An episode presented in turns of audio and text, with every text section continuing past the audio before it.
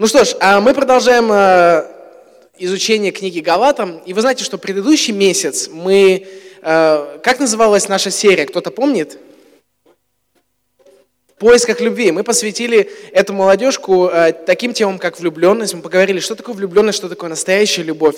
Мы также, у нас была молодежка, на которой мы говорили, какими должны быть настоящие мужья и жены. Потому что мы должны все-таки планировать наше будущее. И сегодня уже уже момент вашей жизни, вы уже должны готовиться к вашей брачной жизни. Но, тем не менее, вы не должны думать, ух, только я закончу школу, только я закончу школу, все, я бегу в ЗАГС. Да? То есть вы должны подготовить почву, подготовить время, чтобы стать лучшими мужьями и женами, которыми вы можете быть.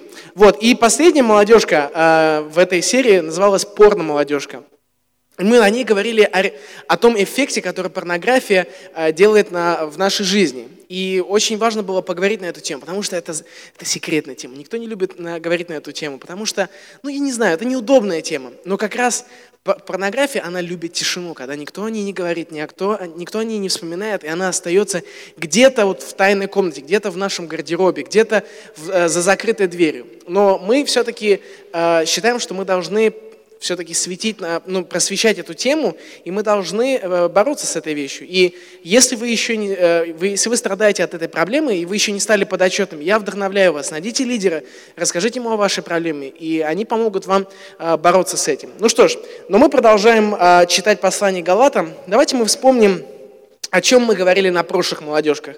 Галаты оказались в очень опасной ситуации. Значит, Галаты – это народ, которым пишет апостол Павел, это книга из Библии. Они оказались очень в опасной ситуации. Они были зачарованными всем тем, чему учили их лжеучителя. Лжеучителя – те, те люди, которые э, не придерживались здравого понимания того, какими должны быть христиане. Они говорили, что настоящее спасение, если ты хочешь быть спасенным, если ты хочешь иметь вечную жизнь в Боге, наслаждаться общением с Богом, называться христианином, ты должен это делать через какие-то дела. Ты должен делать что-то. Они говорили о том, чтобы быть принятым Богом, нужно стать кем-то, делать что-то или говорить каким-то образом. В третьей главе с 6 по 9 стихи мы говорили о том, что доверие является наивысшей формой похвалы, прославления. Так же, как и Авраам доверился Богу, и это вменилось ему в праведность. Мы прославляем Бога и спасаемся, когда мы доверяем Ему всю свою жизнь.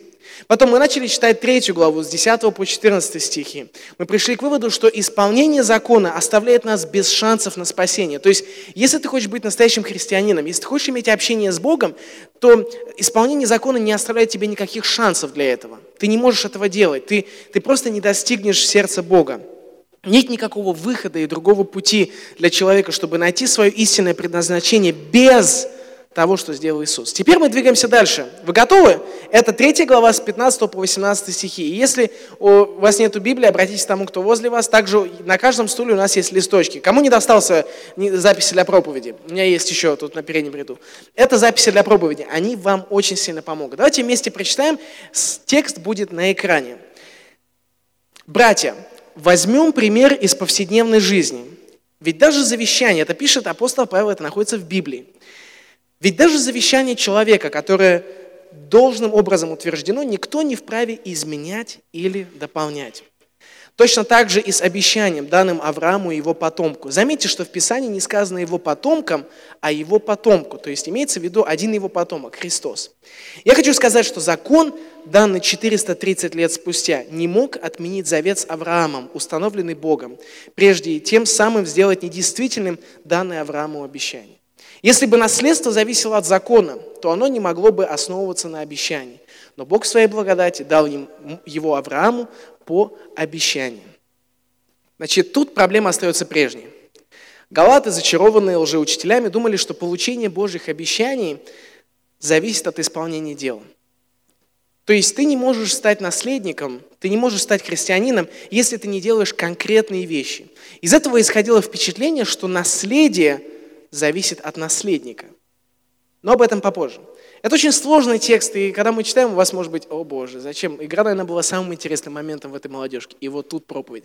Ничего, мы, мы разъясним это. Мы попробуем объяснить вам, мы попробуем обсудить это все. У нас после будут э, маленькие группы, малые группы, в которых мы обсудим эту тему. Тема наследства очень интересна. Представьте, что вы получили огромнейшее наследство. О существовании которого вы даже не знали. Интересно, какой, какие у вас были бы ощущения? Какой танец бы вы начали танцевать? Я получил 2 миллиона долларов. Какой? Или маленький утята, да? 2 миллиона. Не знаю, как вы, но если бы я даже унаследовал 5 тысяч рублей, я вам скажу, я бы уже был бы очень счастлив. Или, допустим, представьте, вам приносит, э, юристы приносят такой конверт, Роман Александрович, это ваше э, ну, наследие. Это завещание, которое принесли. Вы открываете, а там купон на бесплатный боксмастер. Не так мало нужно для моей жизни. Но когда мы говорим о завещании, то нам может показаться, что что, но нам нужно что-то сделать, чтобы стать наследниками, чего, чтобы получить что-то большое. Например, как в императорской семье. Ты не можешь получить власть, да, ты, если ты не родился в определенной семье. Но не всегда наследниками становятся те люди, которые заслуживают этого кто был, например, в семье умершего или так далее. Вот пару самых смешных примеров. Посмотрите, богатый аристократ из Португалии вместо того, чтобы вписать в свое завещание членов семьи, вписал 70 случайных имен, которые он нашел в желтом телефонном справочнике. Просто открыл желтый справочник, там есть имена, выбрал 70 разных имен и раздал им свое наследие. Смотрите дальше. Вы, наверное, слышали про этот. Леона Хелмсли была владельцем дорогого отеля в Нью-Йорке. Когда она скончалась, оставшиеся у нее 12 миллионов долларов перешли к ее собачке. Это не самое интересное. Кто-нибудь знает имя этой собачки? Имя этой собачки – проблема. Я не шучу. Или, другими словами, проблемка в простонародье. Воистину, это была большая проблема или проблемка для двух оставшихся членов семьи у этой женщины. Представьте, ваш близкий родственник умирает, и он передает все своему коту. 12 миллионов долларов. Дай мне, пожалуйста. Можешь дать мне один. Подпиши в лапу ему так ручку, подсовываешь, да? Это действительно проблема. Следующий пример. 17-летняя официантка по имени Кара Вуд всегда ждала вдовца преклонных лет, который садился за один и тот же стол. Вдовец получал огромное удовольствие от общения с официанткой до такой степени, что он решил переписать свое завещание, передав Каре после своей смерти все свои сбережения, полмиллиона долларов. Наследник не определяет наследие, но тот, э, но тот, который завещает наследие. Что ты можешь сделать как наследник? Подумайте. Ты можешь только получить наследие от того, кто дает его тебе. Но ты можешь заставить человека переписать наследие или заставить его, но ты не можешь заставить человека переписать, не так ли? Ты не можешь повлиять на это, правда, если ты совсем обманешь его, да? Но ты не можешь повлиять на это. Но все было не так в умах галатов. Тем, кому Павел пишет письмо, послание галатам. Они были настолько увлечены идеей того, что только исполняющий закон могут быть частью наследия. Они считали, что если ты хочешь быть наследником, ты должен исполнять закон. Что они начали верить или э, они начали верить тем, кто считает, что кто-то может быть частью семьи, а кто-то нет. Другими словами, представьте, что Бог дает наследие всем, и выходят эти лжеучителя, эти ребята говорят, о Бог, этим не нужно давать. Не-не-не-не-не-не-не, этим не нужно давать. Вот нам нужно дать. Вот мы вели себя хорошо. И вот эти уже учителя вели себя подобным образом. Но как мы видим из этого отрывка, только через отношения с Иисусом Христом мы можем быть наследниками обещаний Божьих. Поэтому, чтобы понять, о чем здесь идет речь, давайте поговорим о том, что все-таки Павел пытается донести до своих читателей. Во-первых, мы можем довериться Богу. Мы можем довериться Богу. Не подумайте, что галаты специально делали все эти ошибки – были люди, которые воспользовались их страхами, их неуверенностью и начали вести их в неправильном направлении. И первое, что Павел пытается доказать в этом отрывке, мы можем довериться Богу. Прочитайте это место. Братья, возьмем пример из повседневной жизни. Ведь даже завещание человека, которое должным образом утверждено, которое э, должным образом утверждено, никто не вправе изменять или дополнять то точно так же и с обещанием, данным Аврааму и его потомку. Божье обещание не может быть отменено или изменено. Согласитесь, что мы живем в мире, в котором предательство или, например, эм, предательство или ложь и неискренность, оно действительно засело внутри нас. Ну, не нас, а вообще в обществе. Потому что, мне кажется, скоро мы дойдем до такого состояния, что люди будут проверять, знаете, эти 10-рублевые копейки на, то, что, на, на предмет фальшивки. То есть настолько люди ну, потеряли вот эту искренность, потеряли истинность, что теперь, ну не то, что там 5 тысяч рублей будет проверять на кассе, но теперь каждую десятку. Так, интересно, подделал он или нет. Люди лживы, люди неискренны. И что самое интересное, что в этих отношениях мы, э, мы начинаем думать, что Бог действует подобным образом. Но Библия достаточно четко объясняет, что Бог совсем не является таковым. В книге чисел, 23 глава, 19 стих написано, Бог не человек. Бог не человек, чтобы лгать, и не смертный, чтобы передумывать. Неужели скажет он и не сделает, пообещает и не исполнит? Бог не человек. Бог не человек. И это очень важный стих, потому что здесь Бог описывается как тот, которому можно довериться. Но Павел выбирает немного другой метод, чтобы объяснить это. Он приводит в пример завещание. Давайте разберемся, во-первых, что же все-таки обещание или завещание означает. Значит, внимательно. Завещание – это распоряжение гражданина относительно своего имущества на случай смерти. Оно могло касаться наследников или, например, тех людей, которые никогда не были частью семьи. Это завещание, которое касается всего имущества, которое человек хочет передать после своей смерти. Завещание, что самое интересное, является документом. Вы никогда не знали это? Завещание является документом.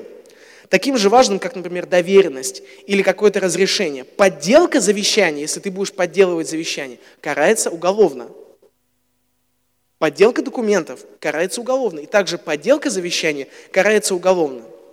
И знаете зачем? Чтобы напомнить о том, что это не является просто какой-то бумажкой, но важным документом. И вот Павел говорит о том, что также невозможно поменять завещание, изменить содержимое его, подделать. Также Бог не может поменять свои обещания. Он тот, который хранит свое слово. Он не будет нарушать закон. Второзаконие 7 главе 9 стихе написано, «Итак, знай, что Господь, твой Бог, есть Бог, это и есть Бог, хранящий». Что такое хранящий? Это тот, который держится своего слова, который не отходит от своего слова, своих обещаний, он держит свое слово. Хранящий свой завет или обещание, милости к тысячам поколений тех, кто любит Его и соблюдает Его повеление. И поэтому мы можем знать, что Божьи обещания не могут быть отменены изменены. Они не могут быть подделаны. Но не только это. Забавно, как быстро мы вычеркиваем тот факт, что ничего не может изменить его обещание. Авраам, как утверждает Павел, был тем самым человеком, который доверился обещаниям Бога. Он был тем самым человеком. Ошибался он, скажите мне? Ошибался Авраам вообще в жизни? Да. Ошибался. Проходил ли он сложные моменты в своей жизни? Да. Да, он проходил сложные моменты. Сомневался ли он? Да. Он не дождался рождения Исаака и зачал кого? Измаила, да? Мы знаем из истории из Библии. Он усомнился в планах Бога. Авраам был тем, кто постоянно менялся, и иногда не к лучшему. Но единственное, что не менялось, это Божьи обещания. Божьи обещания всегда верны, даже когда мы нет. Запомните эту фразу. Божьи обещания всегда верны, даже когда мы нет. Бог всегда верен, даже когда мы не верны. Бог никогда не ошибается, даже когда мы ошибаемся. Но Его обещание, Его завещание в нашу сторону не может быть изменено в нашу сторону. Через отношения с Богом мы можем быть наследниками Божьих обещаний. Израиль тоже в своей истории много ошибался. Посмотрите на книгу Судей, книгу Царств. Один царь за другим, ошибки за ошибками, но Бог остается верным.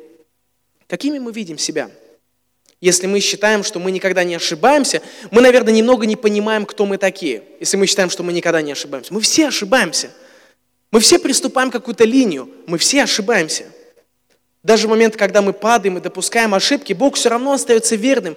Даже когда мы на донышке, нам нужно запомнить, что Бог верен, даже когда мы нет.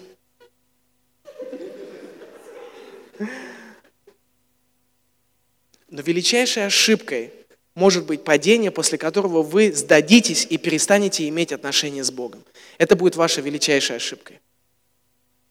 Если вы сдадитесь, если вы упадете, если вы ошибетесь, и вы сдадитесь, и вы скажете, я больше не могу быть частью семьи, это будет самая огромная ошибка в вашей жизни. Продолжайте идти, так как Божье обещание не может быть условным. Мы не можем заработать завещание. Мы не можем заставить Бога дать нам что-то только потому, что мы являемся кем-то. Никто не может присоединить себя к семье тем, что он делает. Но галаты не могли этого понять. Они отказывались это понимать. Они думали, что закон был тем критерием, с помощью которого они смогут заработать Божье благоволение. Но это не так. Только через отношения с Иисусом Христом мы можем стать наследниками Божьих обещаний, потому что закон не может повлиять на обещания. Закон не может повлиять на обещания. Вы не поверите, но однажды в детстве, это очень забавная история, я никогда ее не рассказывал никому, даже Марку. Однажды я написал письмо Санта-Клаусу. Кто-то мне сказал, что в Финляндии, в Лапландии, это где находится резиденция Санта-Клауса, в принципе, как Великий Устюг для Деда Мороза. Лапландия – это где э, живет Санта-Клаус до сих пор, кстати. Реально принимают, мне кто-то сказал, что там реально принимают письма, которые Санта-Клаус рассматривает.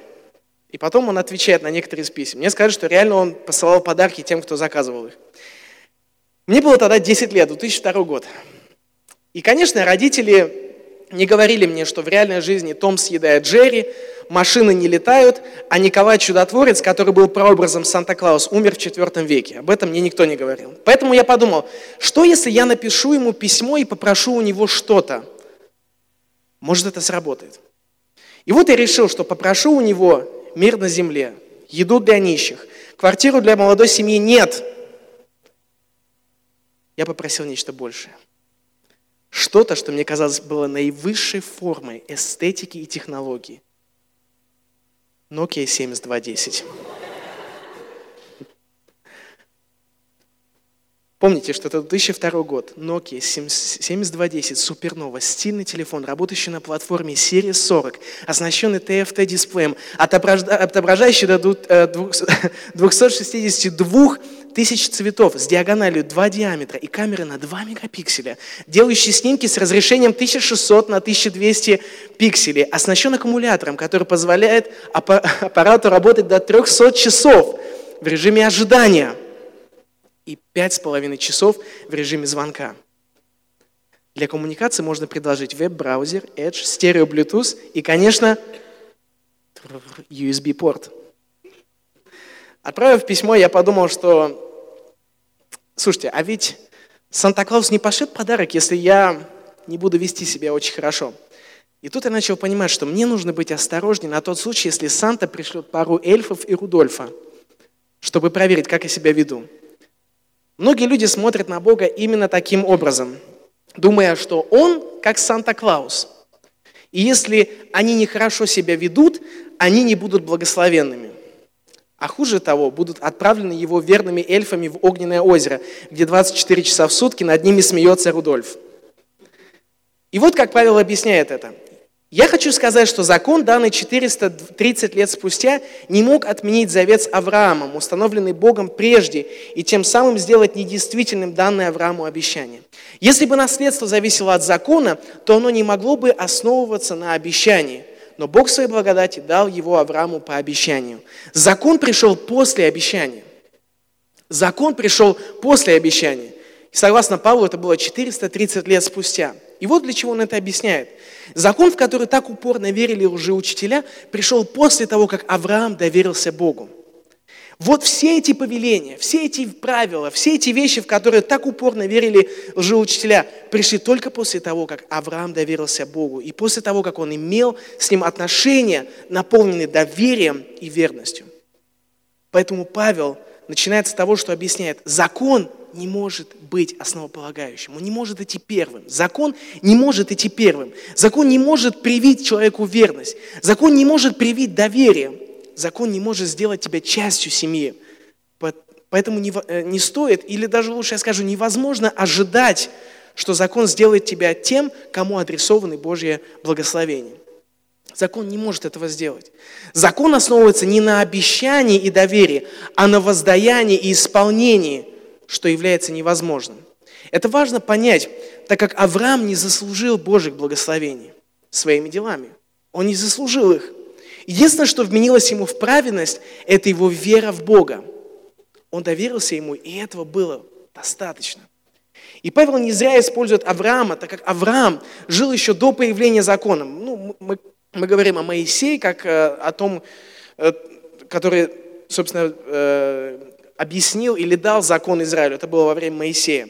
Но Авраам жил намного раньше. И Павел не зря использует Авраама, так как Авраам как раз был до появления этого закона. Авраам показывает нам пример в том, что не надо искать закона, нужно искать отношения с Богом. Не нужно искать закон, нужно искать отношения с Богом. Только через отношения с Иисусом Христом мы можем быть наследниками Божьих обещаний. И вот еще что доказывает превосходство обещания над законом. Обещание наполнено благодатью. Закон не может повлиять на, э, повлиять на обещание Бога, так как обещание наполнено благодатью. То есть мы получаем благословение и спасение не потому, что мы вынудили Бога, Потому что так же, как на этой гифке, мы зачастую пытаемся все делать своими усилиями, и мы пытаемся очень, ну, мы много вкладываем в это, но у нас не получается. У нас не получается это. Но обещания наполнены благодатью. Они наполнены благодатью, они наполнены обещанием того, что Бог поможет нам. И благодать – это очень важное слово во всей этой серии проповедей. Мы должны помнить об этом. Бог оказал нам огромную милость. Бог оказал нам огромную любовь, и в этом заключается наше благословение. Посмотрите, что написано в Римлянам 5 главе. Бог проявил свою любовь к нам в том, что Христос умер за нас, когда мы были еще грешниками. Это милость. Это милость. Как можно заработать благословение или как можно заработать любовь Бога, когда ты был еще грешником? Это невозможно. Это невозможно собственными усилиями. Это невозможно собственными усилиями, если бы не было благодати. И в этом заключается благодать, когда тебя любят тогда, когда ты этого недостоин. Это настоящая благодать. Это настоящая милость. Благодать не проявляется в том, когда, допустим, если э, кто-то заслужил любовь и ему ее оказали. Это не благодать. Это не благодать. Настоящая благодать проявляется, когда мы не заслуживаем это, и Бог все равно нам дает. И вот об этом пишет Павел. Мы были еще грешниками, и Бог возлюбил нас.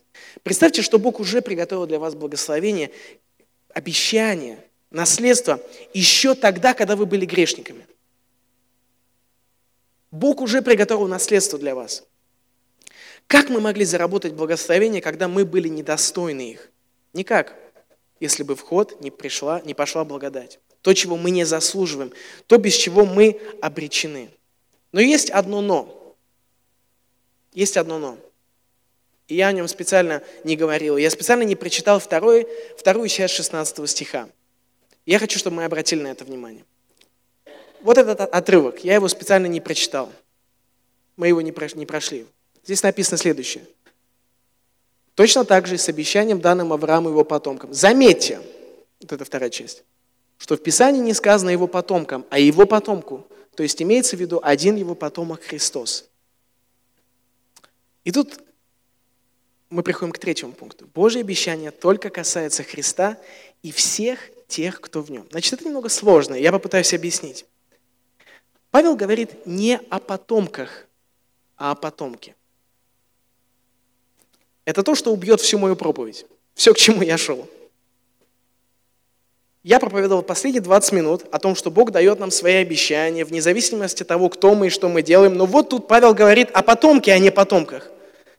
Значит ли это все, о чем я вам говорил, это пустая просто мотивация, пустое вдохновение без оснований? Подождите, Павел не говорит о том, что нам даются обещания или благословения. Говорится Христу. Ну все тогда. Ну все, готовим венок к смерти, потому что Бог нас не любит, Он не дает нам наследство. Давайте разберемся с этим. Три простые истины. Это абсолютно верно, что мы недостойны спасения. Согласны? Вторая истина. Это абсолютно верно, что мы недостойны обещаний. Согласны? Третья истина. Это абсолютно верно, что мы недостойны Божьих благословений. Согласны? И поэтому Бог посылает Иисуса Христа, абсолютно достойного, чтобы умереть за нас. И Он единственный, кто достоин принять Божьи обещания. Бог, Иисус Христос, самолично принимает смерть, чтобы получить это завещание для нас. Получить это обещание для нас.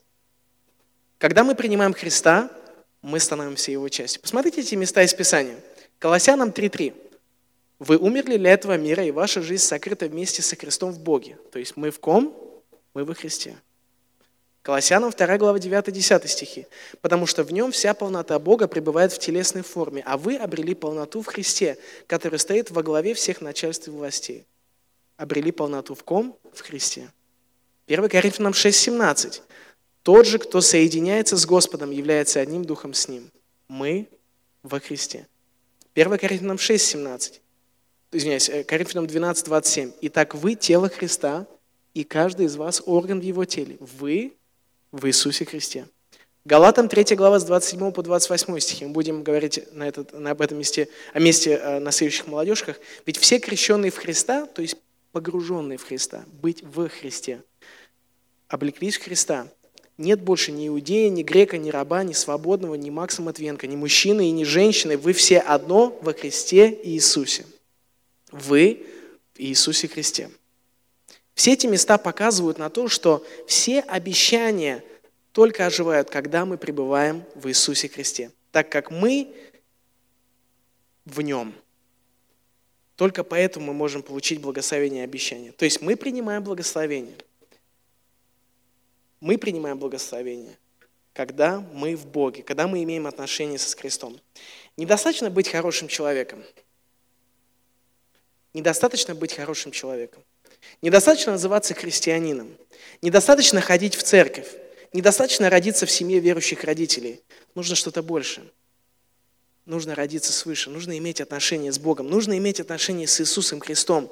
Нужно что-то больше. Потому что если тогда Бог дал нам всем наследство, зачем я буду ходить в церковь? Зачем я буду иметь с Иисусом Христом? Мне и так достанется наследство, не так ли? А-а. Наследство будет только тем, кто в Иисусе Христе. Об этом пишет Павел. Он не говорит потомкам, всем людям. Всем людям дается наследство. Одному, Иисусу Христу. Как мы можем получить? Нам нужно быть в Иисусе Христе. Нам нужно быть в Нем. Нам нужно иметь общение с Ним. Нам нужно быть просто э, погруженным, используется слово крещенный. Крещенный – это слово, которое означает погрузиться полностью. Как вот вы в воде купаетесь, вот так же нужно сделать в отношениях с Иисусом Христом. Полностью погрузиться в Него молиться, читать Библию, размышлять о нем. Вот именно об этом здесь пишется. Нужно что-то больше. И только в нем завещание Бога имеет силу. Для этого мы должны стать его детьми. Для этого мы должны стать его детьми, так как только дети имеют право на наследство. Смотрите, что интересно. Я сделал маленькое исследование. В законе Российской Федерации есть такое понятие, как правоприемство – есть такое понятие, как правоприемство. Передача наследства по родственной линии. Когда завещатель умирает, то дети получают наследство своих родителей или родственников, даже если они этого не знали. Даже если они уже прервали отношения с ними, они приехали на другой конец мира, ни, никогда не общались с ними, все равно правоприемство будет иметь место, потому что они идут по родственной линии. И вот что интересно – Заметьте, что завещание входит в силу только после смерти. И начало вашего, нашего общего наследия вступило в силу тогда, когда Иисус умер. Наследство, которое мы получили в Иисусе Христе, мы получаем, потому что Иисус умер. И мы верим в это. Мы видим крест, мы видим распятие. Христос умер.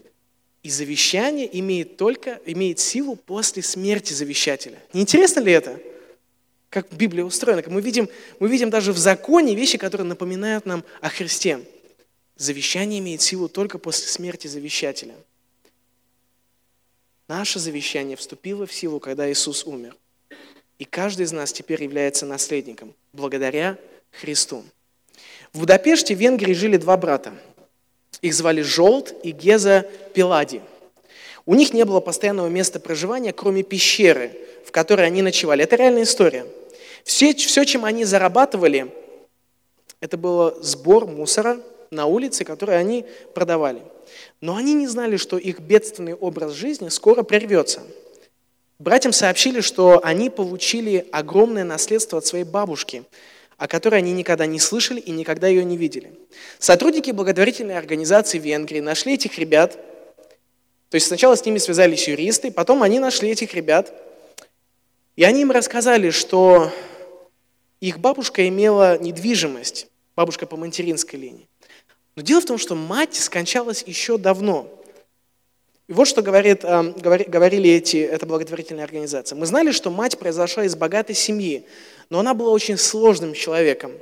И она обрубила всякие концы со своей матерью, то есть с бабушкой этих парней. Позже она оставила им, э, то есть она оставила этих ребят и переехала куда-то, и потом она скончалась. И парни вырастали буквально без своей матери. И отца не было, отец тоже скончался. И они жили сами по себе. И они не знали свою мать, они не знали свою бабушку, и просто жили, продавая мусор, который они нашли. Они потеряли связь с матерью, с отцом и, конечно же, с бабушкой, которую они никогда не видели. Но согласно немецкому закону, прямые потомки автоматически получали долю в недвижимости. И поскольку дочь бабушки скончалась, то внуки правопреемства становились кем? Наследниками. На счетах бабушки лежало 4,8 миллиардов евро. И все эти деньги должны были достаться этим ребятам. Сколько из нас живет без, осозна... без осознания того, что Бог приготовил нам огромное наследство? Наследство спасения, наследство благословения. Сколько людей ходит в церковь без осознания того, что если бы они имели глубокие отношения с Богом, они, бы, они могли бы иметь то, что Бог приготовил для них – быть Его детьми. И вместо того, чтобы обратиться к Нему, мы прячемся в пещерах своего неверия, своего страха, своих комплексов неполноценности, не зная, что Бог приготовил нам огромнейшее наследство. Бог дал нам завещание и наследие, которое больше миллионов долларов, миллиардов долларов и любых других богатств. Он умер, но он и воскрес. Чтобы каждый из нас стал частью семьи, и мы могли наслаждаться общением с ним. Наследство уже здесь. Вопрос, где наследники? Наследство уже здесь. Вопрос, где наследство? Давайте осознаем, что Господь хочет, чтобы мы обратились к Нему, а не к закону, и нашли настоящую принадлежность в Нем. Как долго мы будем жить, не осознавая этого? Может быть, мы так же, как эти два брата, живем, проживаем свою жизнь, не зная, что где-то нас ждет огромное наследство. Бог приготовил нам наследство, но мы не можем получить его, пока мы не облечемся в Христа, пока мы не будем иметь отношения с Ним. И в этом заключается милость. И в этом заключается настоящее Евангелие.